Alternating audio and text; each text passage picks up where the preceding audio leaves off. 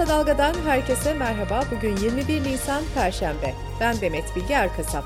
Gündemin öne çıkan gelişmelerinden derleyerek hazırladığımız Kısa Dalga Bülten başlıyor. Cumhurbaşkanı Recep Tayyip Erdoğan, siyasi tartışmaların gündemine oturan Suriyeli mültecilerle ilgili Kuzey Suriye'deki biriket evlerin bitmesiyle birlikte oraya dönüşünü sağlayacağız dedi. Erdoğan, İçişleri Bakanı Süleyman Soylu'nun Suriyeli mültecilerin bayramda ülkelerine gitmelerine kısıtlama yapılabileceği yönündeki açıklamasına ilişkin de şunları söyledi. Süleyman Bey'in dediği doğrudur. Biz sığınmacıları kovan değil, kucaklayan bir iktidarız. Kuzey Suriye'deki biriket evlerin bitmesiyle birlikte oraya dönüşünü sağlayacağız ve kendileri de oraya gönüllü olarak dönecektir. 31 Mart 2019 seçimlerinin iptal edilmesinin ardından Yüksek Seçim Kurulu üyelerine hakaret ettiği iddiasıyla yargılanan İstanbul Büyükşehir Belediye Başkanı Ekrem İmamoğlu'nun davasında mütalasını açıklayan savcılık 4 yıl 1 ay hapis cezası istedi. İmamoğlu'nun avukatı bu gelişmeyi komedi olarak nitelendirdi. İyi Parti Genel Başkanı Meral Akşener, partisinin grup toplantısında gazeteci Cemal Kaşıkçı davasının Suudi Arabistan'a devriyle ilgili şu değerlendirmeyi yaptı. İhracatla büyüyeceğiz, zengin olacağız diyorlardı, meğerse dava ihraç edeceklermiş. Trump emrettiğinde rahibi nasıl ihraç ettilerse, Suudi Prens emredince de Kaşıkçı davasını ihraç ettiler. Kaşıkçı davasını kaça sattınız? Türkiye sınırlarında işlenmiş bir cinayetin davasını yani devletin egemenlik hakkını kaça devrettiniz? Anayasa Mahkemesi 4. yargı paketindeki cinsel istismar suçlarında tutuklama için somut delil şartı getiren tartışmalı düzenleme ilişkin iptal başvurusunu reddetti.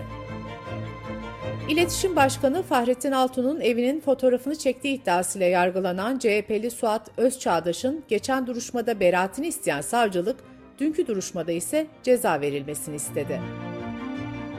Sağlık Bakanı Fahrettin Koca'nın en önemli toplantılardan birisi olacak diye duyurduğu bilim kurulu toplantısı iki gün ertelendi. Erteleme gerekçesiyle ilgili açıklama yapılmadı. Sağlık Bakanlığı Bilim Kurulu üyesi Profesör Doktor Alper Şener post-Covid sendromuna dikkat çekti ve bu durumun her 10 Covid hastasından birinde görüldüğünü söyledi. Post-Covid ya da uzun Covid olarak adlandırılan sendrom, Covid-19'a yakalanan kişilerin 12 hafta sonra dahi şikayetlerinin devam etmesi olarak tanımlanıyor. Profesör Doktor Şener şu bilgileri verdi. Hastaların ciddi kesimi bunu psikolojik olarak algılıyor. Kas ve eklem ağrıları ile devam eden tablo uykusuzluğa sebep olduğu için kişinin duygu durumunu da bozuyor. Hastaların post-Covid sendromuna karşı alabileceği bir önlem yok. Tanıyı doğrulamak gerekiyor. İlaç tedavileri, yaşamsal öneriler var. Uzmanlarla irtibata geçerek bu tablonun hafif atlatmasını sağlayabilirler. Ferrero Türkiye, piyasada bulunan Kinder ürünleriyle ilgili gerekli tüm resmi kontrollerin yapıldığını belirterek, ürünlerimizin güvenli olduğu teyit edilmiştir açıklaması yaptı.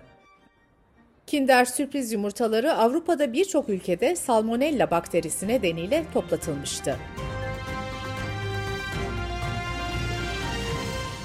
Sırada ekonomi haberleri var. Mecliste AKP grup toplantısında konuşan Cumhurbaşkanı Erdoğan, hamdolsun çalışmak isteyen herkesin iş bulabildiği bir ülkede yaşıyoruz dedi. Peki veriler ne söylüyor? Türkiye İstatistik Kurumu'nun verilerine göre 15 ve daha yukarı yaştaki kişilerde işsiz sayısı Şubat'ta bir önceki aya göre 178 bin kişi azalarak 3 milyon 579 bin kişi oldu. İş gücüne katılma oranı ise %52.2. Bu oran erkeklerde %70.6, kadınlarda ise %34.2. 15-24 yaş grubunu kapsayan genç nüfusta işsizlik oranı ise %20.7 olarak ölçülmüştü. Avrupa Birliği İstatistik Ofisi 2021 yılı 4. çeyreğine dair konut ve kira fiyatları verilerini açıkladı. Buna göre Türkiye Avrupa'da konut fiyatlarının en çok arttığı ülke oldu. 2021 yılının son çeyreğinde 2020'nin aynı dönemine göre Türkiye'de yıllık artış %60 olurken Avrupa Birliği ortalaması ise %10'da kaldı. Kirada ise Türkiye Avrupa'da en çok artışın yaşandığı ikinci ülke konumunda. Ulaştırma ve Altyapı Bakanı Adil Kara İsmailoğlu, otoyol ve köprü geçişlerinde kullanılan ücret ödeme sistemlerinden otomatik geçiş sistemi cihazları için ödenen güvence bedelinin geri ödenmeyeceğini açıkladı. Karayolları Genel Müdürlüğü'nün kararıyla otoyol ve köprü geçişlerinde OGS kaldırılmış, hızlı geçiş sistemine geçilmişti. OGS kullanmak için depozito bedeli olarak 40 dolar ödeyen yurttaşlar bu paranın geri ödenmesini bekliyordu. 1915 Çanakkale Köprüsü'nün açılmasının ardından feribot seferlerini azaltan Gestaş, tepkilerin ardından geri adım atmış ve seferlerini eski sayısına yükseltmişti. Gestaş, köprü açılışından yaklaşık bir ay sonra feribot ücret tarifelerine yaptığı zamla yine gündemde. Firma, feribot ücretlerine %42 ila %117 arasında zam yaptı. Böylece 6,5 lira olan yolcu ücreti 10 liraya, 95 TL olan otomobil geçiş ücreti de 135 liraya yükseldi.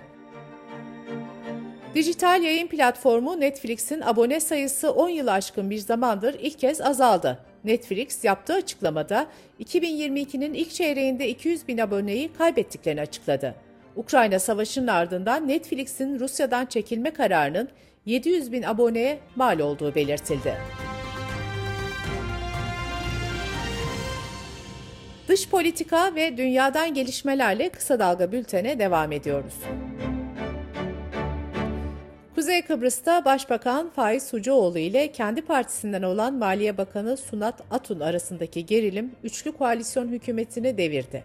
Sucuoğlu'nun Atun'u görevden almak istemesiyle patlak veren krizde UBP, DP, YDP hükümetinin istifası Cumhurbaşkanı Ersin Tatar tarafından kabul edildi. Krizin başlangıcı KKTC'de Türkiye ile eş zamanlı olarak yapılan elektrik zamlarına ve buna karşı başlatılan greve dayanıyor. Kıbrıs Türk Elektrik Kurumu Çalışanları Sendikası 12 Nisan'dan itibaren grev kararı almıştı. Devlet kurumları dahil birçok yerde elektrikler kesilirken grev Başbakan Sucuoğlu'nun Ankara ziyaretinin ardından anlaşma üzerine son bulmuştu. Ancak bu anlaşmada Sucuoğlu ile Atun arasındaki ipleri gerdi ve bu gerilim dün hükümetin düşmesine neden oldu. Birleşmiş Milletler Mülteciler Yüksek Komiserliği tarafından yapılan açıklamada Ukrayna'daki mülteci krizine ilişkin veriler paylaşıldı.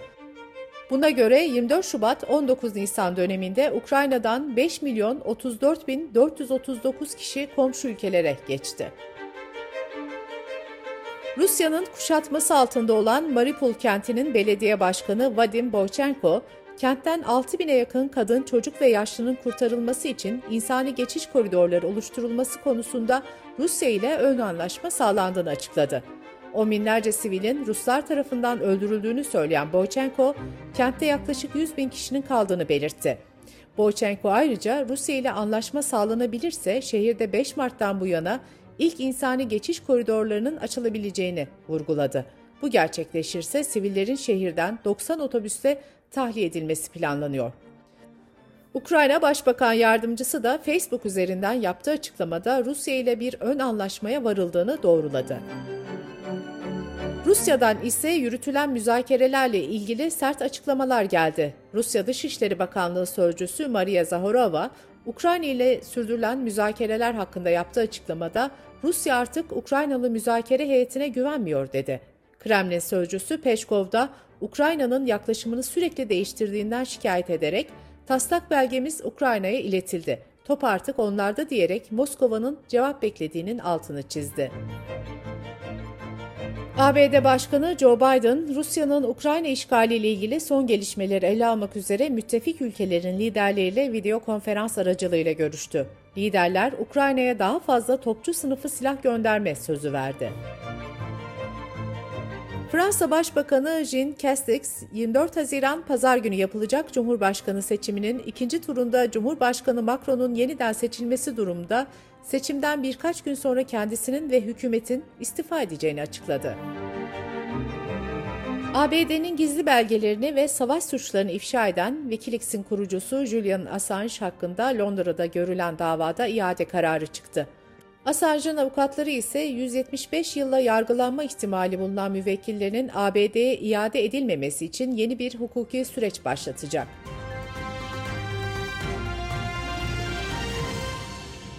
Bültenimizi kısa dalgadan bir öneriyle bitiriyoruz. Mehveş Evin 2018 yılında Ses, Eşitlik, Adalet Kadın platformunu kuran Gülseren Onanç'la 2021'in Ses Getiren Kadınları ödüllerini ödüllendirilen kadınların hikayelerini ve dünyadaki ve Türkiye'deki erkek sorunu konuştu. Mehveş Evi'nin podcast'ini kısa dalga.net adresimizden ve podcast platformlarından dinleyebilirsiniz.